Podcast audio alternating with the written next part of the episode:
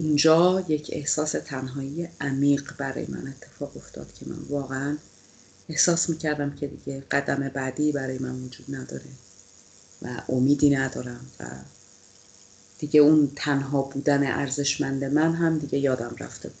اونقدر توی عمق این احساس تنهایی رفته بودم که دوست نداشتم دیگه برگردم و نگاه کنم به چیزایی که ازشون لذت می‌برم چون از چیزی لذت نمیبردم دیگه.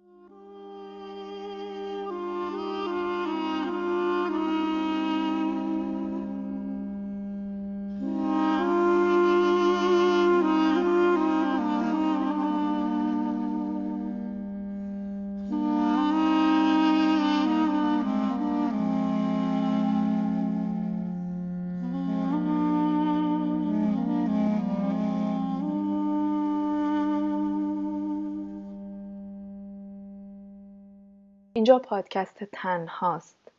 تو این پادکست قرار روایت هایی رو بشنویم درباره تنها بودن، احساس تنهایی و انزوا.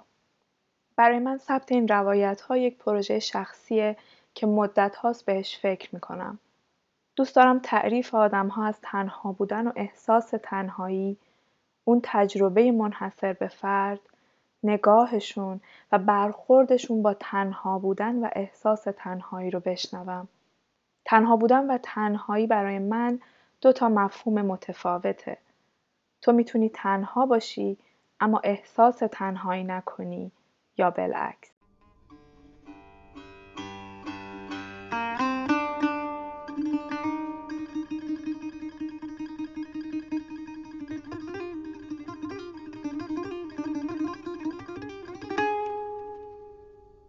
امروز روایت سحر رو میشنویم. سی و پنج ساله و ساکن ایتالیا. سحر معلم زبان انگلیسیه. ازش خواستم از علائقش برام بگه. گفت فقط بگو عاشق قلاب بافیم و پینگ پونگ.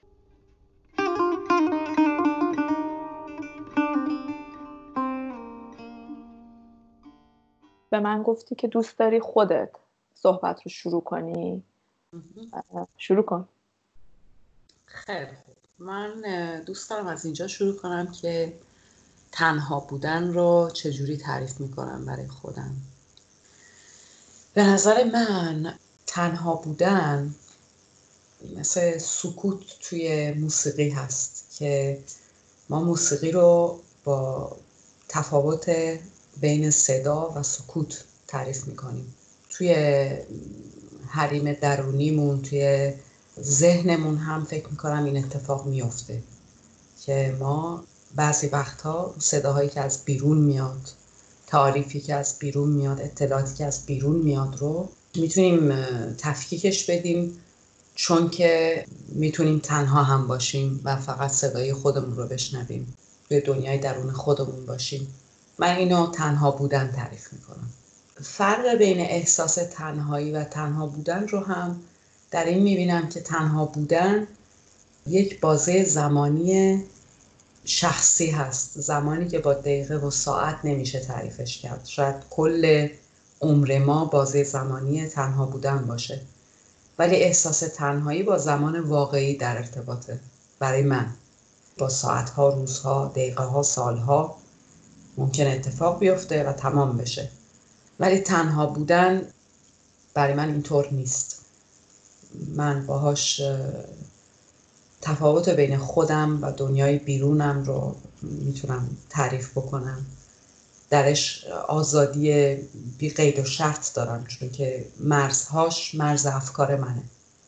تنها بودن رو یه احساس صد درصد مثبت و سازنده و مفید می‌دونم. هر آدمی که بلده که تنها باشه به نظر من آدمیه که در فکر کردن در پیشرفت کردن در در همه چی. حد و مرز نمی‌شناسه. ولی احساس تنهایی شاید یک تجربه ناخوشایندی هست که بیشتر فاکتورهای بیرونی داره و بیشتر احساس قربانی بودن به آدم دست میده توی احساس تنهایی تا اینکه تصمیم گیرنده بودن. ولی تو تنها بودن نه. تو تنها بودن رئیس همیشه خودم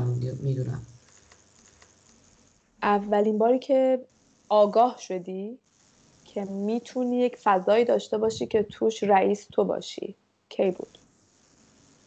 خب من توی خانواده سنتی به دنیا اومدم و خانواده من بعد از نه سالگی نهایتا ده سالگی دیگه اجازه نمی‌دادن که من توی کوچه خیابون بازی کنم. چون بالاخره دختر هستی و به سن تکلیف رسیدی و دیگه داری بزرگ میشی و این مفاهیم گنگ که هیچ وقت تعریف نمیشن ولی پرت میشن به سمت دختر بچه ها که توی جامعه ما که اینجوری باید باشی. خب موقعی که من ارتباطم رو با دوستای توی خیابونم قطع کردم و من باید اینم بگم که بیشفعالی داشتم یعنی نمی‌تونستم یه جا بشینم. اولش این بود که این قضیه رو بتونم تفکیکش بدم بتونم تحلیلش کنم که چرا چجوری. بالاخره انسان یه موجودی هست که می‌خواد از شرایط سخت بیاد بیرون و برای خودش راهی پیدا کنه. خب راه من این بود که توی دوره راهنمایی من اتاقی که داشتم رو تبدیل به محیطی کردم که من توش خودم بودم و احتیاجی به هیچ ماسک و هیچ محدوده ای نداشتم. رئیس این محیط من بودم. من تصمیم می گرفتم چی کجا بذارم و تو اون اتاق چی بخونم چی فکر کنم چی گوش بدم. اتاق من پنجرش بزرگ بود و یک میز کوچیک داشتم که صندلیم همیشه پشت به دیوار بود. دوست دارم جلوم محیط جلوم باز باشه. و اینو اولین بار همون موقع کشف کردم که من چقدر خوبه که می‌تونم تصمیم بگیرم میزم و چجوری بذارم. بعد یک میز دیگه ای داشتم کوچولو که روش یه رادیوی سونی گذاشته بودم یه رادیوی سیاه سونی مال پدرم بود. و من ساعتها روی این فرکانس های رادیو فردا وی او ای و بی بی سی رو دنبالشون میگشتم. پیداشون می‌کردم بیشتر هم رادیو فردا گوش می‌کردم. ای رو معمولا برای انگلیسی گوش می‌کردم. اون اونجا برای خودش حرف می‌زد موسیقی میذاشت و اینا. من مطالعه انجام می‌دادم. فکر می‌کردم مینوشتم. این اولین باری بود که من توی دوره راهنمایی با این اتاقم متوجه شدم که من تنها بودن رو خیلی دوست دارم و محیط امن من این محیط اتاق من هست که توش تصمیم گیرنده من هستم. در این محیط امن اولین باری که احساس تنهایی کردی که بود؟ بعدها توی دوره دبیرستان من یک روز یادمه که من دفترچه خاطرات داشتم و توش انگلیسی می نوشتم یه روز برگشتم خونه و دیدم که دفترچه خاطراتم روی میز مطالعمه و حتی زحمت کشیده نشده که مثلا اینا سر جاش گذاشته بشه یا مثلا بالاخره من احساس می‌کردم که حریم شخصی من و تنها بودن من مورد تعرض قرار گرفته و با بی احترامی کامل مثل اینکه ما حق اینو داریم که این کارا رو بکنیم مهم هم نیست که تو بفهمی. من سر این خیلی ناراحت شدم و احساس کردم که محیط امنی که برای خودم ساختم اونقدرام امن نیست. به این علت احساس تنهایی کردم. رادیو رو به زبان انگلیسی گاهی گوش می‌دادی و دفترچه خاطراتت رو هم به زبان انگلیسی می نوشتی دلیل خاصی داشت این انتخاب؟ آره اتفاقا یه احساس تنهایی عمیق از لحاظ زبانی داشتم من. چون من خانوادم آذری هستم که یه زبانی هست که ما توی گفتار استفاده می کردیم و با اینکه من با زبان کردی زبان باز کردم چون دایه من کرد بودش. ولی بعد خب مادر پدرم ترک هستن و با اینا آذری صحبت می‌کردم. منتها توی محیط مدرسه که وارد شدم یه انتظارات دیگه ای هست. یک زبان تازه رو باید یاد می‌گرفتم. منتها وقتی می اومدم به نوشتن وقتی می رسیدم به نوشتن توی اون محیط تنهایی خودم من متوجه شدم که با زبان ترکی خودمون زبان نوشتارش رو بلد نیستم. دامنه کلماتم وسیع نیست. به زبان فارسی که می رسیدیم برای من زبان فارسی اون موقع زبان ترجیحیم نبود چون باز هم احساس راحتی نمی کردم با زبان فارسی. احساس نمی کردم که این به افکار من به اون محیط تنها بودنم نزدیک است. و به همین دلیل زبان انگلیسی رو من یاد گرفتنش رو خیلی جدی گرفتم. خیلی. چون داشتم دنبال یک راه حلی برای پیدا کردن یه زبان برای نوشتن میگشتم در واقع. زبان انگلیسی به من محیط شخصی و خصوصی رو که دوست داشتم داشته باشم رو بهم می‌داد. رادیویی هم که گوش می‌کردم اوایل برای تمرین بود. بعد متوجه شدم که اخباری که رادیوهای انگلیسی زبان میدن نه الزاما بیایی وسیعتر دامنه اخبارشون و این باعث می‌شد که من بتونم به آدمای دیگه که جاهای دیگه دنیا زندگی می‌کنن بتونم بشینم و فکر کنم فکر کنم که چه اتفاقاتی داره میفته و قیاسشون کنم با شرایط خودمون. آیا این یاد گرفتنه؟ تو رو تنها تر کرد؟ من رو اتفاقا این اون احساس تنهایی رو که من اول داشتم قبل از اینکه این محیط رو برای خودم ایجاد کنم تجربه ناخوشایند رو تبدیل به تجربه خوشایند کرد. احساس تنهایی من رو تبدیل به تنها بودن مفید و سازنده کرد. این من رو می‌تونم بگم که واقعا به جرات می‌تونم بگم منو نجات داد.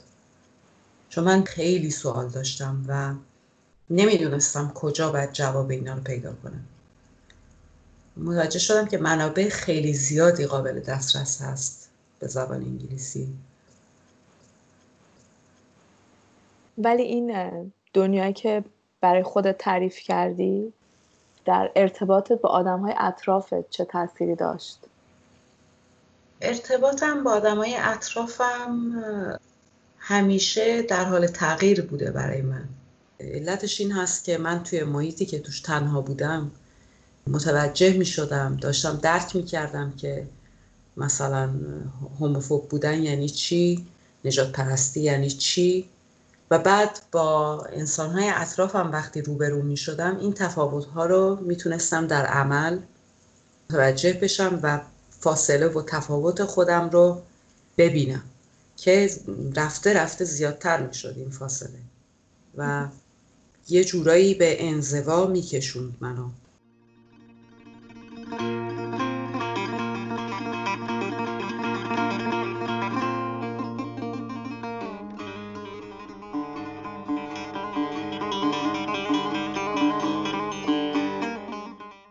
این کنترل و این دری که برای اون اتاق قائل بودی که فاصلت رو حفظ کنی خیلی خیلی سنگین بود. دلیلش چی بود که فکر می‌کردی باید انقدر این برج و باروهای این اتاق محکم باشه؟ دلیلش این بود که من حس می‌کردم توی محیطی زندگی می‌کنم که به به حریم خصوصی من احترام گذاشته نمیشه. و از من سوال نمیشه که تو چی فکر می‌کنی؟ تو چه حسی داری؟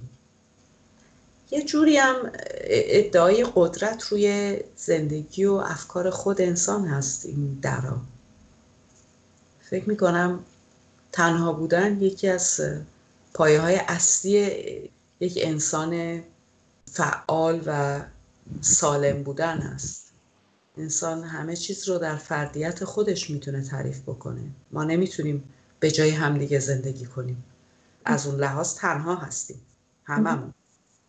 دوست داشتم که ادعا بکنم که این حقوق من هست این مرزهای من هست و من این درها رو موقعی که خودم بخوام باز می‌کنم. دوست ندارم کسی بدون اجازه من وارد این محیط بشه. و خارج از این محیط امن که درهاشو خودت تعریف می‌کردی چطور سعی کردی که کنترل رو به دست بگیری؟ خیلی یواش خیلی یواش. چون توی محیطی که توش خشونت هست صد درصد ترس هم هست. حالا شما جامعه ای رو که من توش زندگی می‌کردم جامعه ایران یک جامعه خشنی هست. خشونت توی هر لحظه ای که شما میرید یه سوپرمارکت یه چیزی بخرید حتما به یه شکلی مستقیم یا غیر مستقیم خشونت رو تجربه می‌کنیم من بیرون در مقابل این خشونت ترس داشتم همیشه. منتها یواش یواش خیلی با سرعت خیلی خیلی پایین قدم به قدم من تونستم این تعادل رو به جایی برسونم که یک سری از اهدافم رو بهش بتونم برسم. مثلا دوست داشتم که دانشگاه برم. خب برای این بعد یک سری فعالیت ها انجام می‌دادم یک سری مطالعه ها می‌کردم. دوست داشتم آیندم رو یک جور دیگه ای شکل بدم. دوست داشتم آدمایی رو اطرافم داشته باشم که کنجکاف هستن منتقد هستن احترام می‌گذارن و این همش یک پروسه خیلی طولانی و یواشی بود. چون مثلا من به بعضی آدم ها بعضی دوستام نزدیک می شدم حتی به خانواده خودم مثلا به مادر خودم نزدیک می شدم خیلی کم. یه چیزی رو به عنوان تست به عنوان امتحان با اینها در میون میذاشتم و یا مثلا یک نظری رو میپرسیدم و در جای شوکی به من وارد می‌شد با جوابی که گرفتم اونجا دوباره یادآوری می‌شد که من کجام که من تنها هستم. بچه ها معمولا احتیاج دارن که کنار پدر و مادرشون یک احساس امنیتی بکنن. تو این احساس رو داشتی؟ من یه دایی داشتم که تا سه سالگی مراقبت می‌کرد از من. حافظه که از جواهر دارم یه خالکوبی روی چونش هست پاهاش هست و پیراهن بنفش سیر پیراهن کردی که تنش بود. این که من اون پیراهنه چون بزرگ بود من همیشه می‌رفتم مینشستم اونجا وسط پیراهنش وسط پاهاش. بعد ما بعد از اونم طبقه بالای خونه مادر بزرگم اینا توی ده زندگی می‌کردیم. و من غذامو معمولا بغل مادر بزرگم میخوردم. موقعی که خونه مادر بزرگم بودیم من تنها فرزند بودم. بعد یادم میاد که من احساس می‌کردم همیشه که مادر بزرگم منو می‌تونه مثلا محافظت کنه. وقتی چیزی اتفاق میافتاد بدو بدو پیش مادر بزرگم می‌رفتم. مثلا یادمه که یک دعوای کوچیک خانوادگی اتفاق افتاده بود و ما طبقه بالا بودیم. پدر من گفت که نری پایین. امشب شامت رو پایین نمی‌خوری. همینا که به من گفت من چون احساس خطر می‌کردم فکر کردم که من باید برم پایین. بودو بودو از پله ها داشتم میمدم پایین که بابام از پیران من منو بلند کرد و برد بالا دوباره. بعد یه سیلی در گوشی زد که من شلوارم خیس کردم. و مادر بزرگم دوباره اومد شلوار من عوض کرد دوباره منو گذاشت وسط پاهاشو اینا رو کمی مادر پدرم کمی دعواشون کرد که چرا بچه رو می‌زنید و احساس می‌کردم که اونجا منو نجات داده مادر بزرگم. در از یه بر احساس می‌کردم که موقعی که عصبانی هست به پدرم اعتماد ندارم. مادرم ولی متاسفانه حالا خودش الان میگه که خیلی ناراحته و فکر که اشتباه کرده که ولی هر روز کتککاری بوده کتککاری های بیدلیل. منتها همین باعث شده که رابطه من و مادرم دیگه از اون روابط به شکل جنسیتی تعریف شده دختر و مادر توی ایران نیست. نبوده هیچ وقت. توی دوران بچگی پدرم و من ارتباط خوبی داشتیم. تا بعد از این قضیه سن تکلیف و این پناه که شما بهش اشاره کردی در مورد پدرم از بین رفت. چون که بالاخره یک بخش عظیمی از این محدودیت هایی بود که رو من داشت تحمیل می شد من همیشه فکر می‌کردم خونه و خونواده یه مکان و جایی هست که بدون سانسور و بدون ماسک انسان باید بتونه افکار و نظرهاش رو بیان بکنه. مخصوصا تو جامعه مثل جامعه ایران که تحت یک دیکتاتوری داره اداره میشه. شاید مثلا محیط خونواده تنها فرصت باشه برای انسان ها تا زندگی رو کمی برای همدیگه آسون تر بکنه. من زندگیم داخل خونه آسون تر نبود که سختتر بود.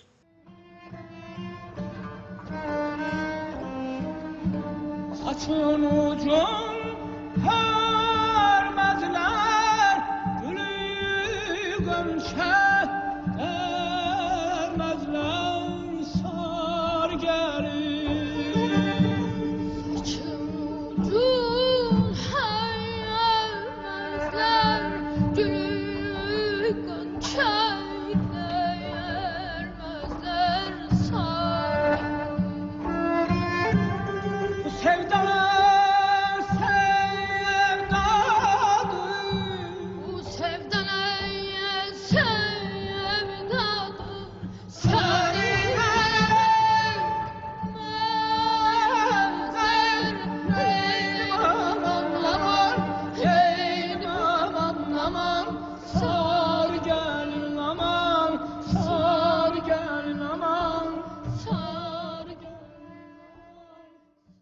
به نظر میاد این دیوارهایی که دور تو بود از دیواری که بعد از سن تکلیف بین تو و کوچه و دوستات مثلا گذاشته شد و دیوار خشونت دیوار ترس برای اینا خودت یک دیوار درست کردی برای محافظت از خودت. درست. درست. برای خودم یه این الزام رو دیدم که از خودم از فردیتم از وجودم از اون زندگی که فکر می‌کردم که من باید داشته باشم و لایقش هستم دفاع کنم. و خب اولین مرحله این دفاع خب من این از سن خیلی پایین متوجه بودم که اینا زمان و تلاش خیلی زیاد می‌بره و باید مکان زندگیم هم باید تغییر بکنه.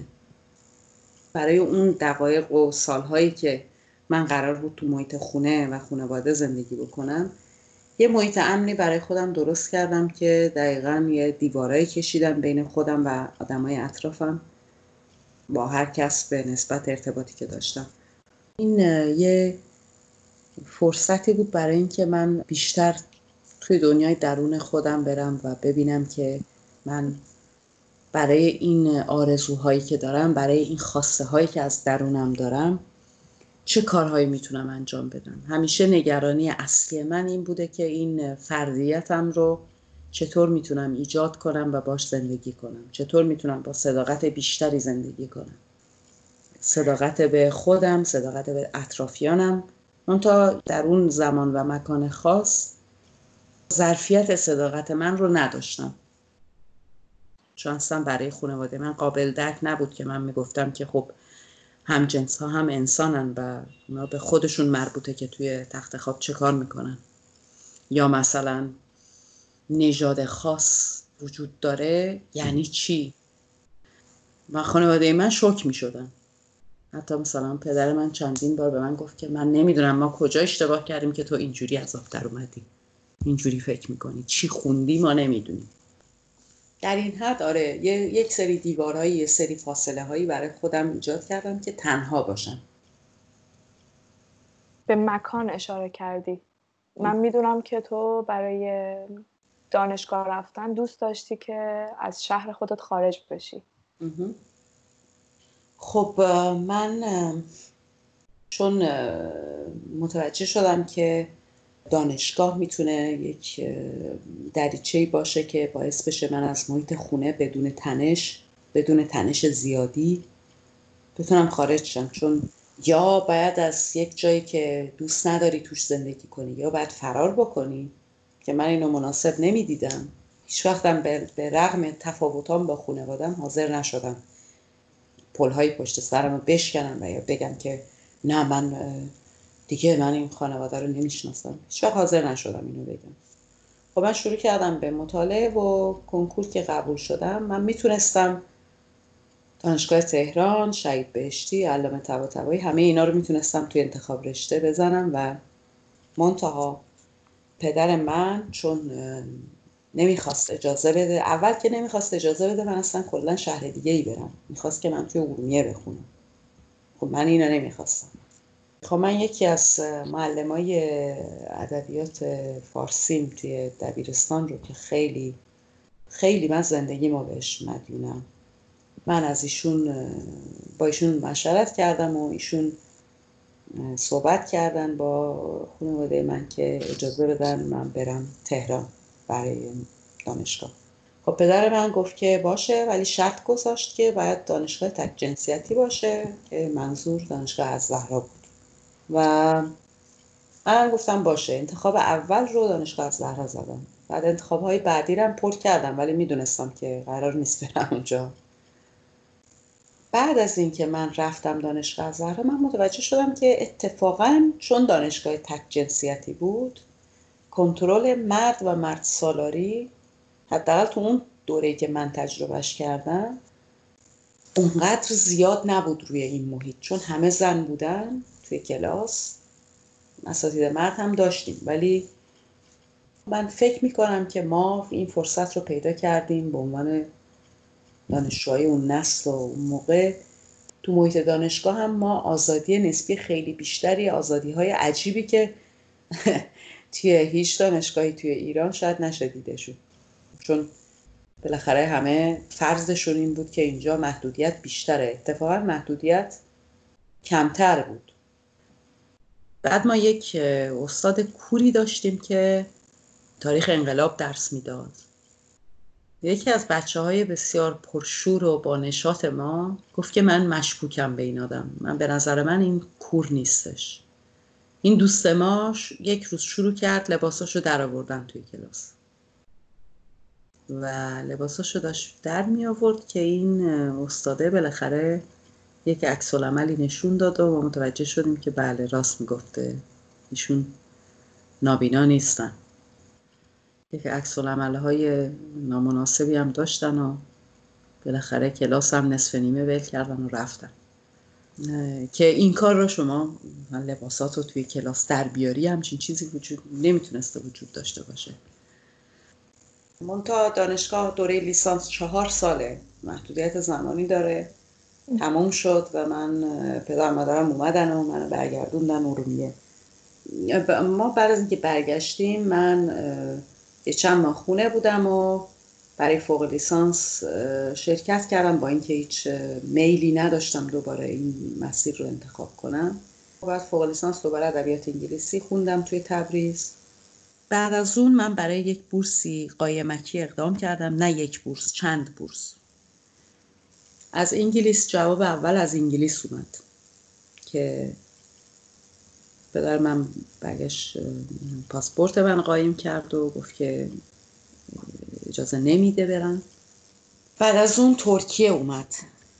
بالاخره من به یه شکلی پدرم رو راضی کردم که بریم ما این اقدامات بعدی بورس رو انجام بدیم از سفارت ترکیه توی تهران. و برادرم و پدرم دوتایی که شرط داریم واسط. اگر بری باید بابا بابا باد زندگی کنه بعد هجابت رو حفظ بکنی.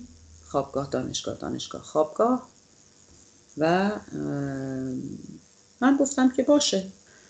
بعد گفتن که حالا باشه. هنوز بازم نمی‌دونیم. من آخرین حرفم اونجا زدم. گفتم که خب شما آزادید که نذارید من برم. معلومه که من آزادی ندارم دیگه تحت این شرایط. چون پاسپورتم به پدرم بسته است. بعد برادر کوچیکتر از منم اومده برای من تصمیم گیری می‌کنه و من نمیرم. من تا عمر دارم شما دو نفر رو نمیبخشم. کاملا قابل درکم هست که چرا. بعد اینا دیگه دیدن که نه موضوع جدیه. خلاصه بابای من جمع کرد و فردا روزش ما رفتیم ازمی رو برای ثبت بابای من یه مدت موند تا مطمئن شه که من هجاب دارم حرفش رو گوش میدم.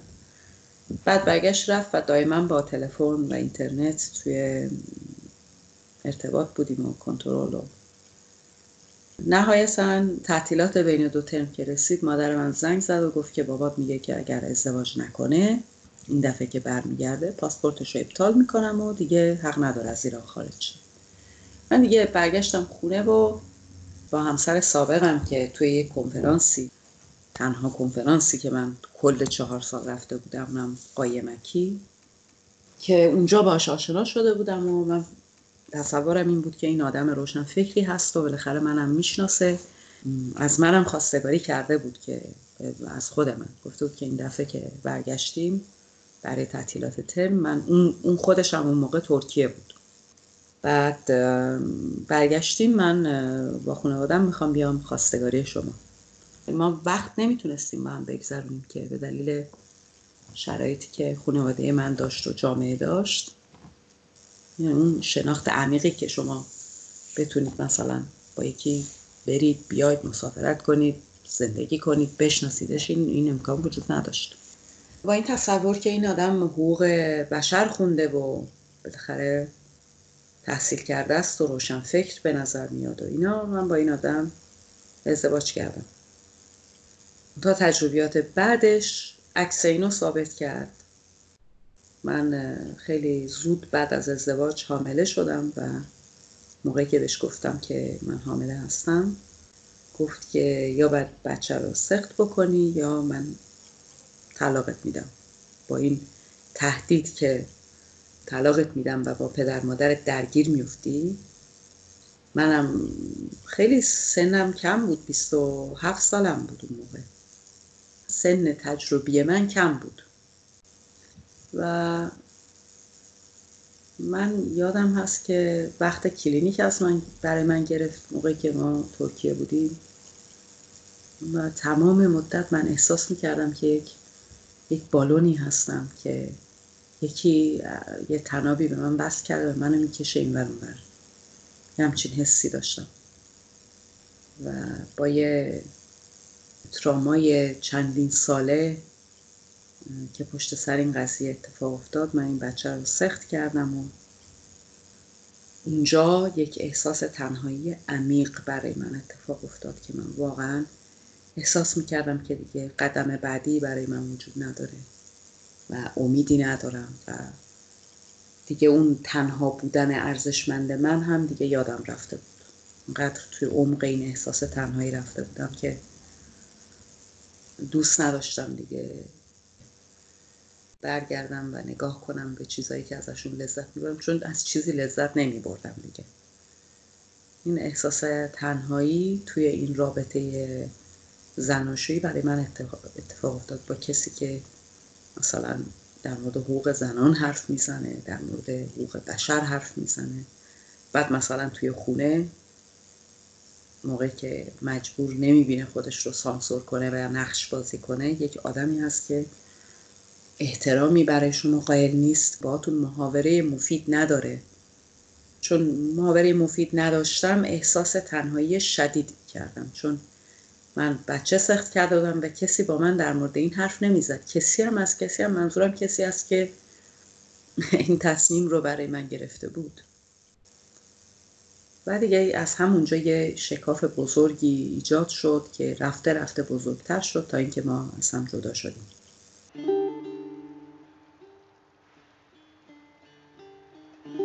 رفتن سوار کولی با خود تو را نبرده.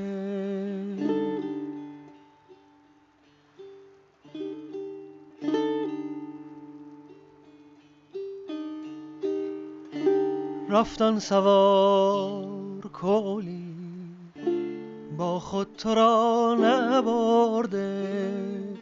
شب مانده است تو باشد تاریکی فشرده.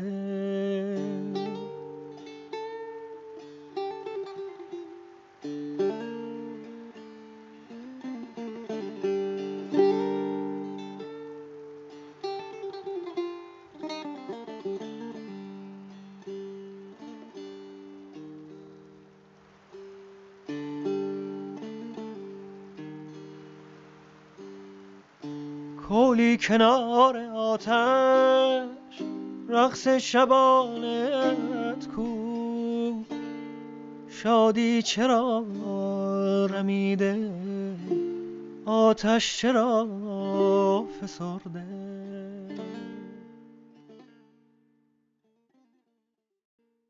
بعد از اینکه جدا شدیم من یک زندگی دیگه ای برای خودم شروع کردم. تصمیم گرفتم آدمهایی دورم جمع کنم که با من حرف می‌زنن. با من مکالمه معنیدار دارن. سوال می‌کنن. براشون مهمه که من چی حس می‌کنم چه فکر می‌کنم.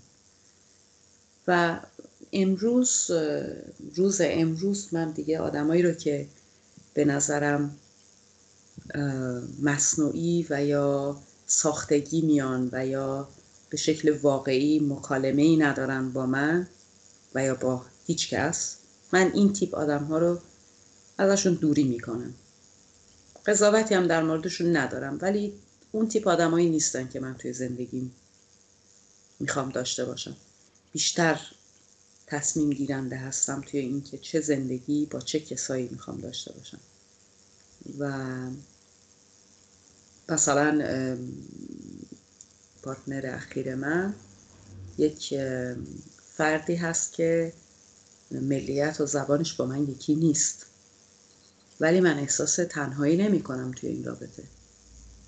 چون شخصی هست که با من به لحاظ هوشی و عقلانی مکالمه داره. وقتی موضوعی پیش میاد ما مکالمه معنیدار می‌تونیم داشته باشیم با هم دیگه. دوستان نزدیک من کسایی هستن که باهاشون مکالمه معنیدار می‌تونم داشته باشم. وقتی حرف می‌زنیم از هم یه چیزایی یاد می‌گیریم از هم سوال می‌کنیم. این بزرگترین دستاوردی که تو این چند سال می‌تونم بگم برای من اتفاق افتاده.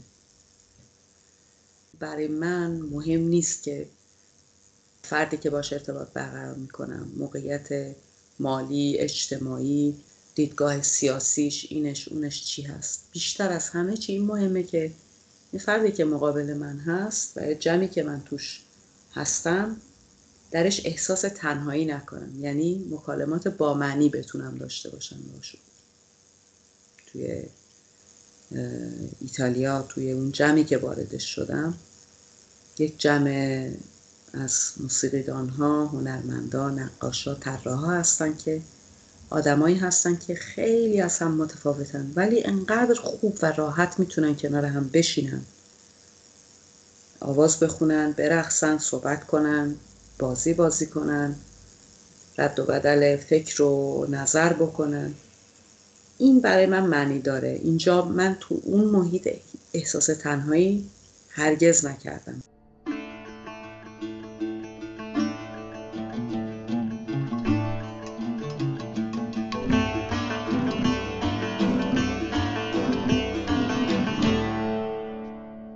بعد از جداییت. تا اینجایی که الان هستی چی به تو گذشت؟ در رابطه تو با خانوادت با همسر سابقت و اون آدم جدیدی که تصمیم گرفتی زندگی کنی؟ من بعد از جدایی خوب چند روز بعدش فکر کنم یک هفته بعدش زنگ زدم به خانوادم و بهشون اطلاع دادم که همچین تصمیمی گرفتم و این تصمیم رو با کمک روانکاوم گرفتم. خب عکس عملشون برای به عنوان یه خانواده سنتی می‌دونستن که یک سری اختلافاتی وجود داره و پیش نمیره و اینا. منتها خصوصا مادر من شروع کرد به اینو گفتن که شما باید حتما فکر کنی که زندگی تو حفظ کنی برگردی. پدرم به نسبت با آرامش بیشتری گوش کرد و واقعیتش اگر بگم من موقعی که بهش گفتم که من جدا شدم گفت کار خوبی کردی. من تعجب کردم چون بزار نداشتم که پدرم بگه که کار درستی کردی.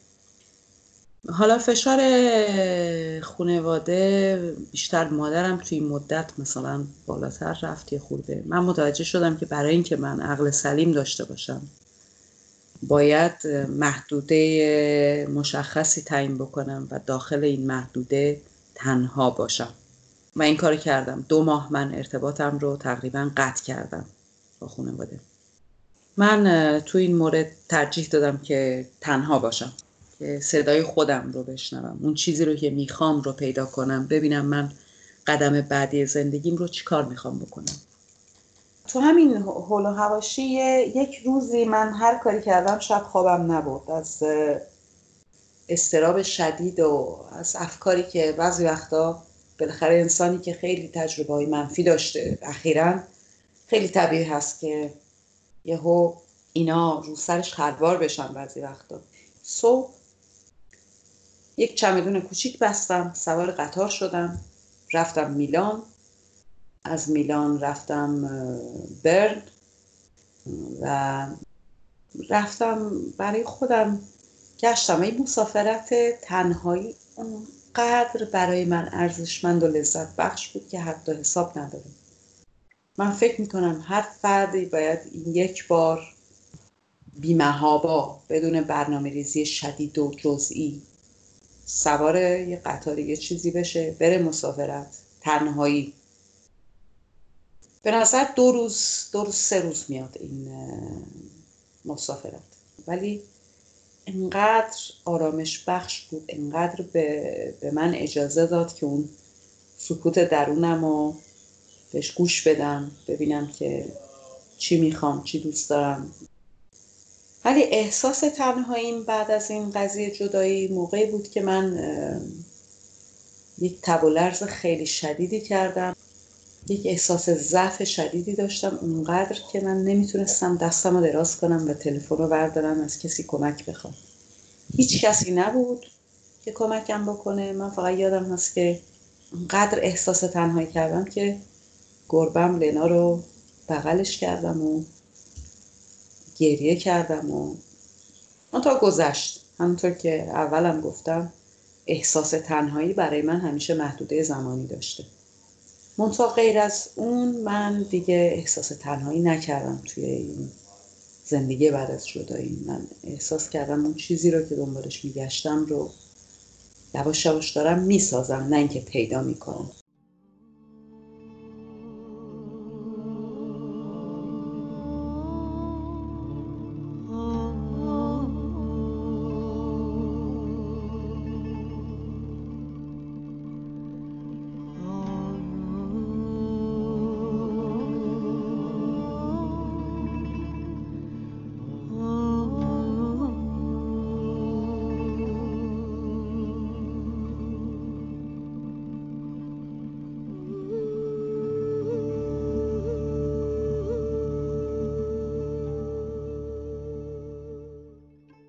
توی بچگی تو یک اتاقی برای خودت داشتی که فضای امنت بود.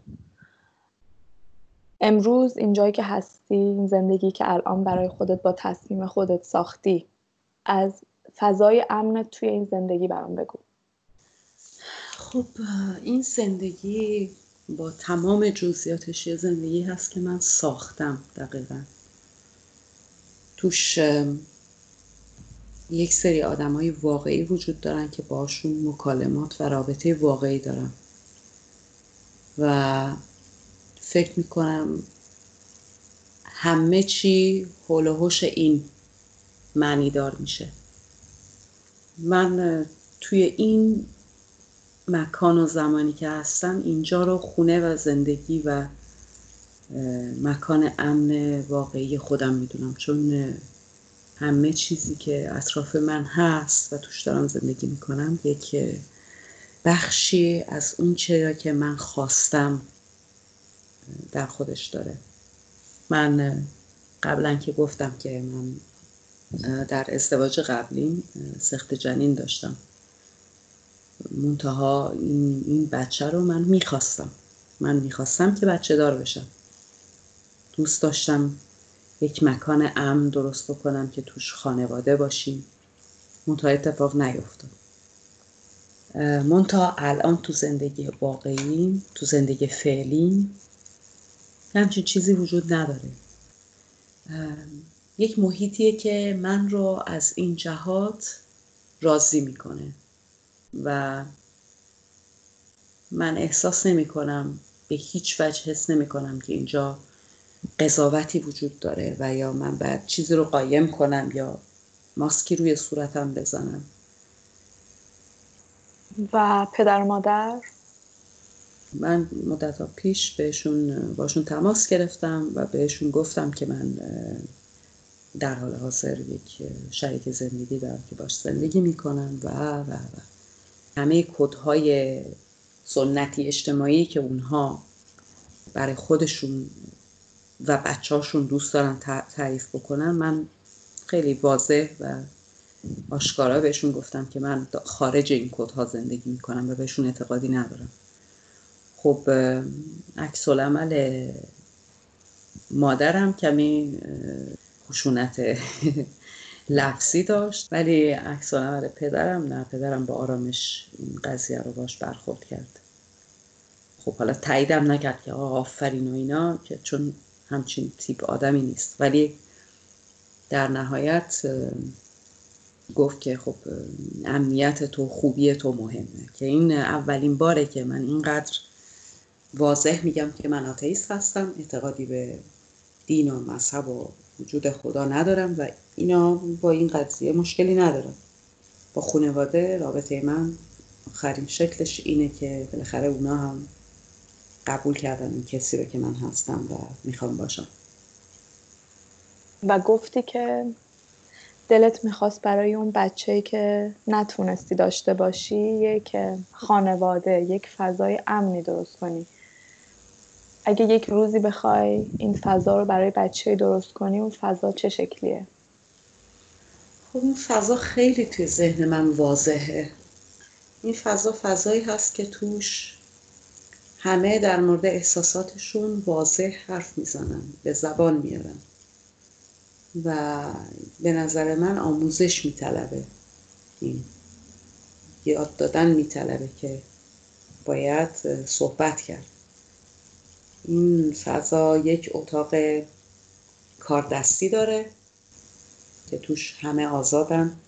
می‌تونن رنگ و همه جا پرت کنن. می‌تونن گلبازی کنن می‌تونن. همه کار میشه کرد تو این اتاق.